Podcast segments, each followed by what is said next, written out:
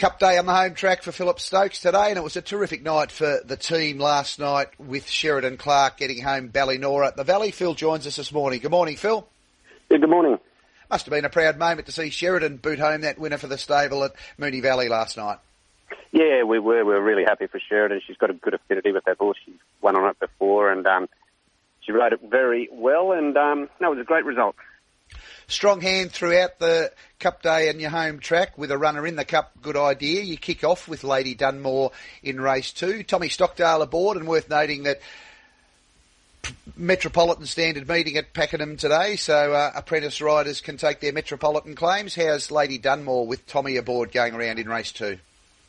Yeah, she started off the prep pretty ordinary, and then she won that three horse race. Uh, she's working really well at home. We've, put, we've just done a gear change. We've put visors on it, and um, the best is definitely good enough. Like she's raced in you know some nice races in Adelaide up to listed company and being good. So I think going out where she is, she gets the right run, and she's a good each way chance.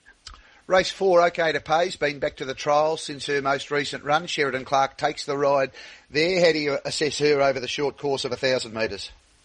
Good speed. I think she'll just be in behind the speed there. She's trialled up nicely, working well. Um, she goes there in good order, and I think, although it's harder, I think she'll run very well. You've got a couple in the David Burke Memorial. What an influence the Burke family had on the old Pakenham Race Club and, and racing Pakenham in general. More than Exceed and Ancestry. How do you line them up? Look, I think More Than Exceed is ready to peak. Um, third up, down on the weights. I thought his run the other day was okay. Uh, we've also put a bit of headgear on him, so I think he's he, he's ready to run really well. And Ancestry, um, he's just lost all his zip. He just got run off his feet the other day in the Apache Cat, and um, I'm hoping up to 1,200 metres he can jump and be a bit closer and travel. Um, but he's, he hasn't won for a long time, so you're taking him on trust. In the Cup, you've got good idea, terrific horse he's been for the stable and connections at 2,500 metres. How do you assess him? Ran second in the Cup last year. Um, look, as long as he steps well and puts himself into the race, I know we're coming back a long way in trip, and we've done nothing with him this last week. You know, he he, he can he can run well. I think. Um, don't dismiss him.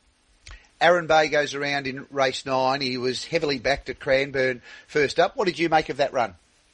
Uh, first up after a long layoff, the day just got to him. He, he sweated up badly in the mounting yard. He stepped slow, got racing strong. You know, just everything went wrong first up. But Zach knows the horse really well. He's worked with good sense to come on, so I think he's probably my best of the day. Wider draw, obviously there's a lot of races to be seen and if there's any pattern it'll be identified, but what do you think is the most likely scenario with Aaron Bay from that draw? I would say we'll be going back to get cover. Good luck today, Phil. Uh, big day on Cup Day with a number of runners and uh, Arran Bay, the best for the team. Race 9, number 8. Thanks for joining us this morning. Thank you.